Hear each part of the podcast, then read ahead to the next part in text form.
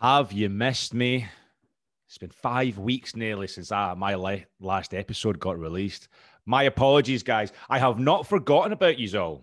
I haven't. I miss you guys just as much as you miss me. But I've got a good reason to it, though, unfortunately. It's been good. Very exciting stuff has been going on. I've been moving house, I've been getting a new job. But the most important thing, you don't care about all that sort of personal shit that I've got to deal with.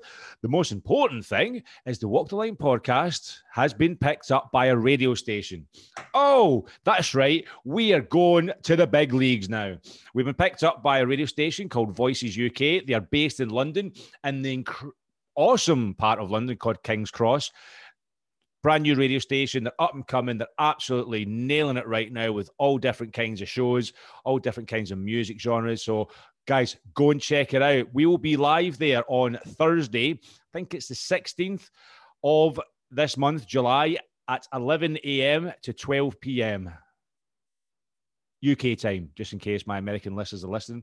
So, guys, I will probably be I don't know. I'll be plugging this like crazy over the next few weeks anyway. So yeah, there we go. So it's exciting stuff. Exciting stuff. So anyway, let's get back to this episode. Now, I want you to do us a favor. I want you to cast your mind back to episode five.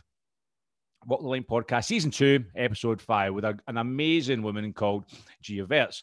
Now you're wondering why are you talking about a previous episode? Well, Gia was obviously uh, a director of the incredibly hard hitting documentary called Conviction. And this was actually a documentary about a, a, gentleman who got sent down to prison for a wrongly committed crime. 16 years he was in jail for, and he was 16 years old. He get sent down for 16 years for something he didn't do.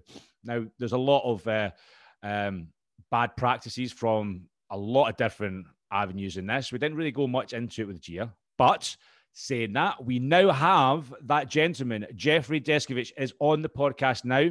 He is going to be our guest today.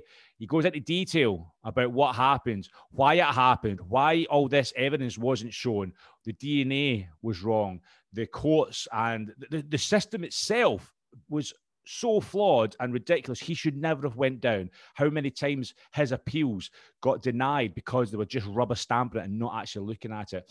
But and how he's actually left prison, got himself a law degree, and doing amazing stuff by actually trying to stop this from happening to other people. People have been wrongly convicted, trying to get them out and letting them have their voice heard. It's an amazing and inspirational story from Jeffrey.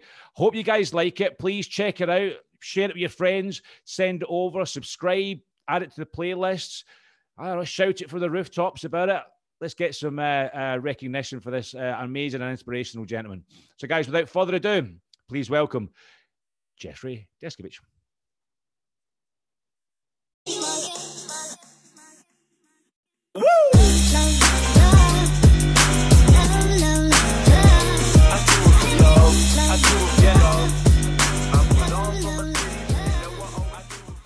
So we are here with Jeff. J- Jeffrey, thanks so much for uh, taking time out your probably busy day to come and join us. Thanks very much for this. Absolutely. Thank you uh, having me on your platform as well. Appreciate it. Now, the people who are listening to this, um, you probably cast your mind back to I think it's episode five of the podcast we've got here, season two, and we were actually uh, had the pleasure of having uh, Gia Wertz on here, and she had uh, a documentary which was uh, called Conviction. Now, the documentary was about um, someone who's wrongly committed for a crime they didn't commit, and this person was uh, Destry De, excuse me, Jeffrey Deskovic. And we have Jeffrey on the podcast now. So if you haven't heard the podcast with uh, Gia, get, go back and listen to that. And then come back and listen to this one, get a bit more uh, uh, clarity on that. And uh, we're now going to go into a little bit more detail about um, obviously Jeffrey's story and uh, and what he's doing now. He's doing some great things, and his the way that he's really kind of persevered through the life and troubles and all that sort of stuff. Hope you don't mind going into a bit of detail about this, Jeff.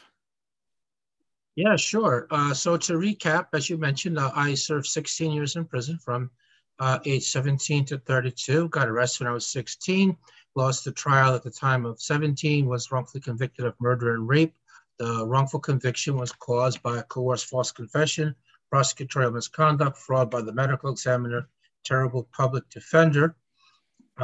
I was given a 15 to life sentence. I lost seven appeals. I got turned down for parole, and ultimately I was exonerated through further DNA testing. And I've gone on to become an an, an advocate, and uh, I have a foundation called the Jeffrey Deskovic Foundation for Justice, and uh, I'm also a lawyer. And I have this mission in life of freeing wrongfully convicted people and pursuing policy changes and for broader justice reform. And as you correctly point out, uh, I am the target, I am the subject rather of uh, the documentary short on Amazon Prime, uh, created and directed by Agia Wirtz called Conviction. I'm not gonna lie to you. That's probably the, the, the, there's so much information in that statement. It was ridiculous. So what I want to do, I want to do, I want to, I want to peel it all back. Let's go back to the initial. So the, it, you were 16 years old. You got wrongfully convicted of this crime. I mean, what was the what? Tell us a little about about this. I mean, what was the the crime itself? If you don't mind talking about it, what was the crime itself? And what, why did you go? Why did he kind of hone on it in on you for this crime? Sure. So I was 16 when I was arrested. Uh, the crime was uh, murder and rape of a high school classmate. She was in two of my classes as a freshman, one as a sophomore. Uh, knew her name, she knew mine. That was really uh, the extent of it. I got on the police radar because I was quiet and to myself, and some of those students, when interviewed by the police, told them that they might want to speak to me. Uh, they interpreted my being a, a, sensitive teenager as being some sort of outward sign that I was sorry for what I had done. And they also got a psychological profile from the NYPD, which claimed to have the psychological characteristics of the actual perpetrator in it. And I had the misfortune of matching that. So for about six weeks, the, play, the police played this cat and mouse game with me, where half the time they would speak to me as a suspect, and the other half the time they would pretend like they needed my help to solve the crime. They would say things like, the kids won't talk freely around us, they will around you. Let us know if you hear anything. Stop in from time to time. They would ask me opinion questions and congratulate me that my uh, opinion was correct. Prior to being a teenager, I wanted to be a cop when I grew up. So, you know, there, that that's how I fell for that dynamic. Came from a single parent household. My father was never involved in my life in any aspect. So I began to look up to the officer pretending to be the good cop as a father figure. And so, uh, after getting me to agree to take a polygraph, uh, I the next day I went to the police station for the where I thought the test was. Uh, it was a school day, so my mother and grandmother uh, thought I was in school. They drove me from town of Peekskill, or city of Peekskill rather, which is in Westchester County, uh, across county lines, 40 minutes away by car, to town of Brewster in Putnam County. Uh, so that meant I was dependent upon the police. Uh, there were three officers who came there with me from Peekskill, but then there was also the polygraphist who was a Putnam County Sheriff's investigator. But he was dressed like a civilian. He never told me that he was a cop. He never read me my rights. I didn't have an attorney present. They didn't give me anything to eat. Uh, they gave me a four-page brochure which explained how the polygraph worked, but then it had big words in it which I didn't understand. But then I figured, well, I'm there to help the police, so what does it matter? Let's just get on with it. And from there, they put me in a small room and gave me countless cups of coffee to get me nervous. And then he attached me to the polygraph machine and then he launched into his third degree tactics. He raised his voice at me. He invaded my personal space and kept asking me the same questions over and over again.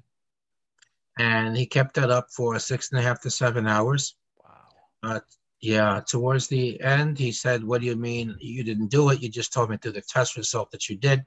We just want you to verbally confirm it. And that really shot my fear to the roof. And at that point, the officer who had been pretending to be my friend came in the room and told me that the other officers were going to harm him, harm me, but that he had been holding them off but couldn't do so any longer, that I had to help myself. Then he said, uh, look, just tell them what they want to hear and they, you'll go home afterwards. You will not be arrested. So being young, naive, frightened, 16 years old, not thinking about the long term, just being concerned with my safety in the moment, I was in fear of my life. The fact that I didn't know where I was and no one else did either loomed very large in, in, in my mind. Uh, then it was this, you know, the possibility of harm, this false life preserver. So I made up a story based on the information they gave me in the course of the interrogation. By the time it was all said and done, I collapsed on the on, on the floor in the fetal position, crying uncontrollably. Jesus. Uh, and uh, obviously, I was arrested. I was charged with the murder and rape. So so they basically the the, the, the, the police kind of coerced you. They, they kind of manipulated you in, in, this, really, isn't it? They coerced me and they manipulated me. Yeah. But did they actually have any physical evidence towards you? No. They did. They were just basically bullying you into confessing. That's right. You understand. Yeah. And it wasn't videotaped. It was not audio tape, no signed confession, just their word for it. And so when they came to court, they left the threat and false promise out of their story. Wow. So what was, why did you think, going looking back at it now, or even at the time, why do you think that you were the one that was really the one that was kind of singled out on this?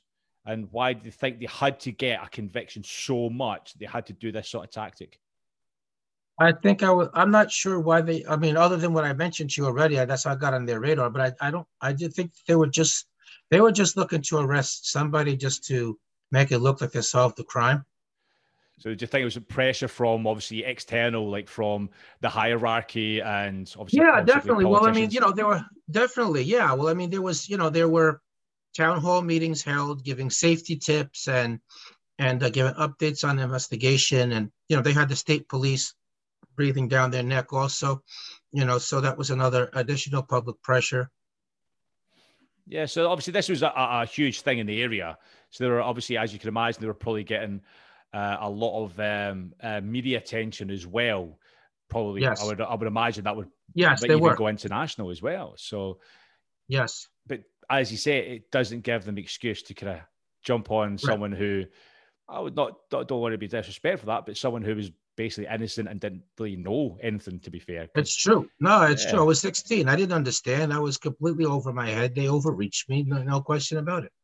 So, so moving on from that, you you, you got convicted. Uh, what during the court hearing?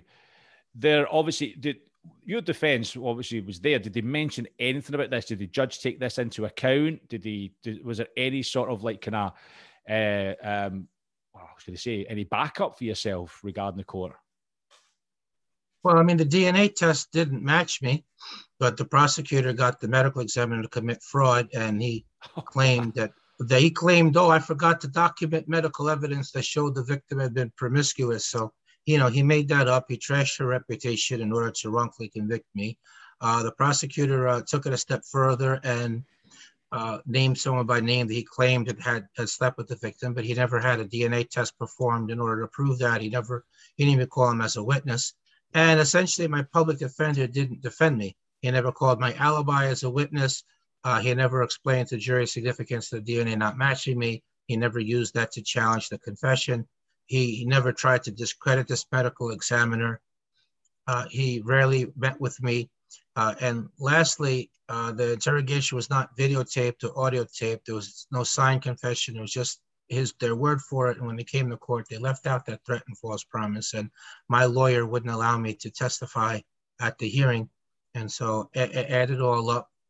Uh, just... I, you know, in reality, when you defend the case was a false confession, you have to answer that confession. You have to explain it. You have to disprove it and bring it together your closing argument, but he didn't do any of that. And as a result of that, I was uh, wrongfully convicted and given a 15 to life sentence. So the people who are in charge of your, your court case, how many of them are still, still got a job right now? Because hopefully not any of them.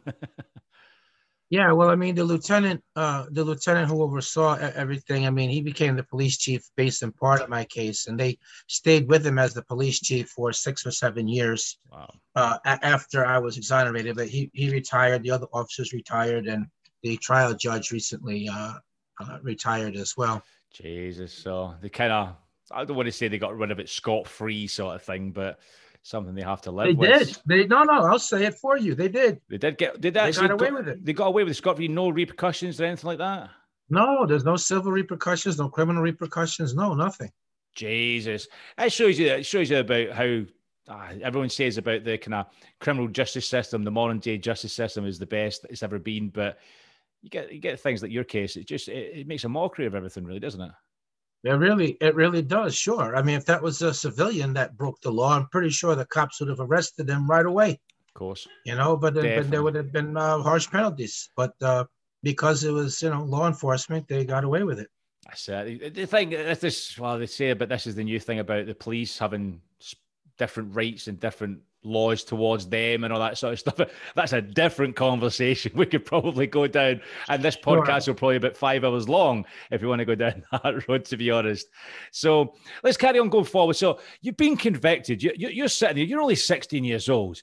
You, you, you've been convicted, and how how long was the conviction for? Yeah, so I was 16 when I was arrested. You're right, but I did turn 17 before the trial right. started. So I was convicted at 17, and and uh, you know uh, the I was sentenced to 15 to life, which meant I had to do 15 years minimal, and then uh, I could appear in front of the parole board for consideration of, you know, discretionary release on parole. So I wound up doing an additional year, uh, and uh, you know, I lost seven appeals. I got turned down for parole because I maintained my innocence rather than express remorse and take responsibility. Ultimately, I was exonerated through further DNA testing, which not only uh, uh, exonerated me, but also identified the actual perpetrator whose DNA was only in the data bank because left free while I was doing time for his crime. He killed a second victim. Uh, it was uh, three and a half years later. Was a school teacher and who had two children. So he basically just, as I say, he, he committed crime, he committed murder again. That's the only way to yes. do it. So, so you, you, why was you said you went through so many appeals? Why was every single appeal thrown out? What happened with that? Yeah, so there's a a lot of times the the judges just rubber stamp deny appeals. You know, really? it, it's reflectively, you know, rather than giving a really close critical look. I mean, there was right. plenty of red flags around my case. There's plenty of good arguments made on my behalf, like I was innocent yeah. based on the DNA, and that uh, the police violated my uh, Fifth Amendment right against self-incrimination, and that the trial was unfair and unreliable in five, five ways to Sunday. But uh, you know, they just rubber stamped de- denied it, and and that that sadly happens uh, many times. The average length of wrongful incarceration is 14 years, and by the time most people are exonerated, their appeals have long since been exhausted. So in that aspect of it, really, my case was not uh, all that unusual, uh, you know. It was just like a generic sort of like kind of yeah whatever just just to kind of pass yes. the time yeah just get out the system sort of thing get out get off the judge's desk if so to speak yeah, sure. I, I felt like that. Yeah. God, just you must have been. I mean, what were going through that sort of time? I mean, what was it like for yourself being a young kid in that sort of like kind of avenue and that sort of like kind of environment? Um, were you were you inside like a, a, an adult prison? You said you were seventeen. Were you? I was an adult? an adult prison. Yes, I was. So you're basically surrounded by, God knows what sort of like kind of people in society. You know, you were right slap. Sure, I was surrounded by fully I was. I was surrounded by fully formed adults, many of whom were guilty of serious violent crimes. So Jeez. it was very dangerous. It was, you know, plenty of stabbings or cuttings there and other violence. And, you know, the guards were uh, just, you know, guards were very verbal, abusive, and uh, the food was terrible. Sometimes it was burned, other times it wasn't fully uh, cooked. I was beat up six or seven times in the course of my 16 years. One time I nearly lost my uh, life. Uh, I uh, most I did the time mostly by myself. I mean, my uh, my mother was my only consistent visitor. My grandmother used to come with her, but then she passed away while I was incarcerated. Uh, last five six years, I was lucky if my mother came and see me once every uh, six months. I had several sets of aunts and uncles. They come visit, disappear, come visit, disappear, and repeat that every three years. My brother's three and a half years younger than me. He came three times in 16 years, not at all in the last decade and that was it. So in a lot of ways, I really did the time uh, by myself. By yourself, sort of thing. I mean, looking back, we are talking about your family and stuff like that. What was the the kind of well, oh, we don't mind me kind of going into it, but what was the the kind of uh, the, the the how can I put it? Like, what was their thoughts on the whole thing? You know, you're obviously claiming innocence and all that sort of thing. Were they sticking by you, or were they just like were they up in arms? They just didn't know, or who, who's this? Who? With the, your, your, you said your family that came. Yeah, no, they believe me. Well, they believe me, but yeah. their belief did not translate into them trying to assist me. You know, they didn't keep in regular contact with me, and there was several times my mother used to make the rounds and see if yeah. you know everybody would put in a, re, a, a, manageable amount of money, and they combined we could hire an attorney. But you know, that never, that happen. never, that never, that, that didn't happen. No. So, um, so we're getting to the the the the the, the time when you got released. You, you, said it was 16 years. Did you get released yes. through parole, or did you get released because no. of new evidence? Because of new evidence. Right, and that you the mentioned. DNA it. Remember, they took the DNA right, that already didn't yeah. match me, put in the data bank, and it matched the actual perpetrator. And so that was a dish that was new evidence that wasn't known before. So when you get told, tell us that day that you get told that this has happened now, you've been wrongly convicted. What was your what was your feelings run about there? Well, my lawyer came to see me, and she told me that the testing had been done and that it that it matched the actual perpetrator, and that I would be going home tomorrow. And I said, "No, I'm not." That, is that we quick? So it's literally the next day. Yeah, Wow. and yeah, so we went back and forth three times. I had the three and a half hours of uh, mental paralysis, where she literally sat there and held my hand, and my head was spinning, and you know all these thoughts were going through my head. One, one, one, one thing, of- none of which had anything to do with the other. And every now and then she'd break in and say, "Are you ready to talk about tomorrow?" And I would say, no, no, no, we're not talking about tomorrow. I'm not entertaining that. I'm not going home. No. And what made it real at the end was she said, look, the visiting hours are almost over. I have to get your shoe size. I have to get your uh, clothing sizes. Is it, you know, we got to buy a suit for you. It's a ton of work to do as far as the media. And that made it real. But of course, you know, did a different fear went in my head, which was that I thought something was going to happen between that day and the next, and the DA was going to change her mind. Oh yeah, uh, it's it's when you get that little kind of the, the light at the end of the tunnel and it's in touching distance. You're like something's going to happen because you can't help think that with obviously obviously what's happened. You're like something's someone's against me. You know something's going to happen. So you Yeah. men- you mentioned there about the, obviously the media. You had to get a suit for the media and all that sort of stuff. Was this when you got released? Did this gather more media attention? Oh, of course, it got a huge amount of media attention. Yeah, absolutely. And I, I get everything I ever wanted to say in 16 years, but could never get anyone to hear. All kind of came out, and so I spoke for two, Nice. two and a half hours off the cuff. Really? So uh, you did you not hold back? No, I did not hold back on anything. I don't blame you, Jeff. To be fair, Right? be- yeah. how many how many times did you stop yourself from swearing? You know what I mean? Like effing and blinding and giving No, it some. I, I really no, I, I really wasn't cursed. It really didn't No? come through my mind to where it was uh, a challenge not to do it. No. 'Cause I tell you what, I'll be I'll be calling every everyone under the under the sun the the any sort of name under the sun. I'll be going crazy. So you, you've got a lot more Uh, yeah. than I have. I hear you. I hear you. But you know, that kind of launched me. That moment kind of launched me as an advocate. So uh, from there, it was a light bulb went off, and I figured, all right, well, I, I can be, I can, I can speak. I can be an advocate without necessarily being a lawyer. And so I did that for five years, uh, speaking. Uh, I was I caught on as a weekly columnist. I was doing speaking engagements across the country. I was regularly meeting with elected officials. I was uh, doing uh, you know media interviews, trading privacy for awareness. Uh, it was hard to reintegrate. Uh, it was awkward when I'd meet up with members of my extended family because I knew who they were and they knew who I was, but I was a different person. So were they. Technology was different. So cell phones, GPS, internet, culture was different. Cities and towns didn't look alike. So it all felt like I was in a parallel world. Psychological after effects to deal with the experience. There was a stigma having been wrongfully incarcerated. I was released with nothing. It took five years to get any financial compensation. And so uh, at one point, I was a couple of weeks away from being in a homeless shelter. Wow. Uh, but Mercy College, which gave me a scholarship to finish the bachelor's degree, they also allowed me to live on campus. Uh, I got a master's degree from John Jay College. My thesis is on wrongful conviction cause and reform.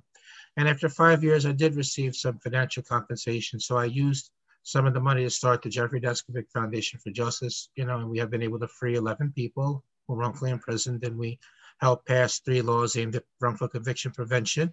I'm an advisory board member of It Could Happen to You, which um, the foundation is part of, and we were able to pass an additional five laws. So we're currently doing policy work in New York, Pennsylvania, and California. I'm active in all uh, three chapters.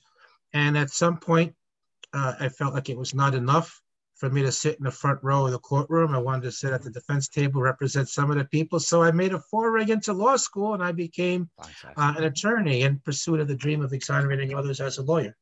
Fantastic. I mean, that's such a redemption uh, bit to come after because you've been through so much when you were in, and a lot of people would. I, I would imagine the, the the transition to come out of the, the prison for such a long time, uh, possibly, and, and again at such a young age, you know, because they always say that the the teenage and twenties is probably the the Yeah, it's your formative age. years. Yeah, exactly. Yeah, sure, for sure. coming out into it, I was just going to say it made it that much harder because I had never before lived on my own. I, you know, I had not had a driver's license. I never went shopping, never wrote a check, never had a balance of budget. So it had those uh, particular challenges for me for sure. I mean, during that time as well, you, you came out and you had these these kind of challenges to deal with. What would you say was your motivation to kind of get go forward and keep going? Because a lot of people with who've been in that situation where just been another statistic, you know, as you mentioned before, you nearly were homeless and you could have went into a different way of thinking. What was your motivation to keep going? Well, uh, after I came home, well, you asking me how did I keep going while I was incarcerated, or you asking me why I decided to become an advocate after I was exonerated? Well, after you were exonerated, when you got released, you know, because as I say, I mentioned that a lot of people would have yes. kind of just gone into yeah, sure, sure. Well, I mean, I, yeah, well, I mean, I, I, my mission in life is to free people like me and prevent it from happening and fight for some broader justice reform, like I talk about in Conviction, where I talked about a lot of disturbing things I saw up close and personal as far as the need for parole reform and you know reduction of you know prisoner on prisoner violence and verbal abuse by guards and uh, prison reform and college education for prisoners and compassionate release. So I saw all those things, uh, elderly people in prison that, that disturbed, disturbed me. And I knew that, you know, what happened to me was not rare. And uh, this just I make sense of everything that happened to me. That's my mission in the world, and so with that, I have some. I keep my sanity, which is a great place to start, and then uh, I have meaning in life, and it's healing and it's cathartic, and I have some inner peace about me. Uh, I'm not uh, angry or bitter because I want to enjoy my life as much as I can, and I can't do that if I'm if I'm angry or bitter, or if uh, I lost so much already as is, why would I want to, in effect, lose the rest of my life? Mm. If I was angry or bitter, I wouldn't be harming the people who did this. I would really be the only loser in that scenario. So, and the vehicle that allows me to actualize that is I take the energy that I feel and I channel it into the advocacy work that I do. Oh, God, that's such it's such an amazing mindset you've got there. To be fair, Jeff, it's it's because a lot of I can imagine you must have felt you might have been battling against these sort of like kind of uh, feelings of like hate and like kind of vengeance and all that sort of revenge and all that sort of stuff. But you've went in a different avenue. You've got revenge, but in the proper way by right doing it the right way by helping other people and going forward and actually do making a difference, which is I'll probably say a thousand million times more fulfilling than you could have done it the wrong way. Oh, 100 percent. Yeah, absolutely. And you know, I mean, I was angry the first week I was home, but uh, but then you know, it, it nearly destroyed me, and I realized I, I can't do this. I have to let this go, and that's how I adopted that mindset that I uh, that, that that I mentioned. But you know, the formula, I think, for overcoming adversity is you have goals, have a realistic plan. Uh, there's no reasons why you can't do something. There's only reasons why uh, something might be harder. Uh, work really hard and uh, never give up. Now, remember, and remember when you're about to give up, just remember that could be the key moment where you're about to have your breakthrough.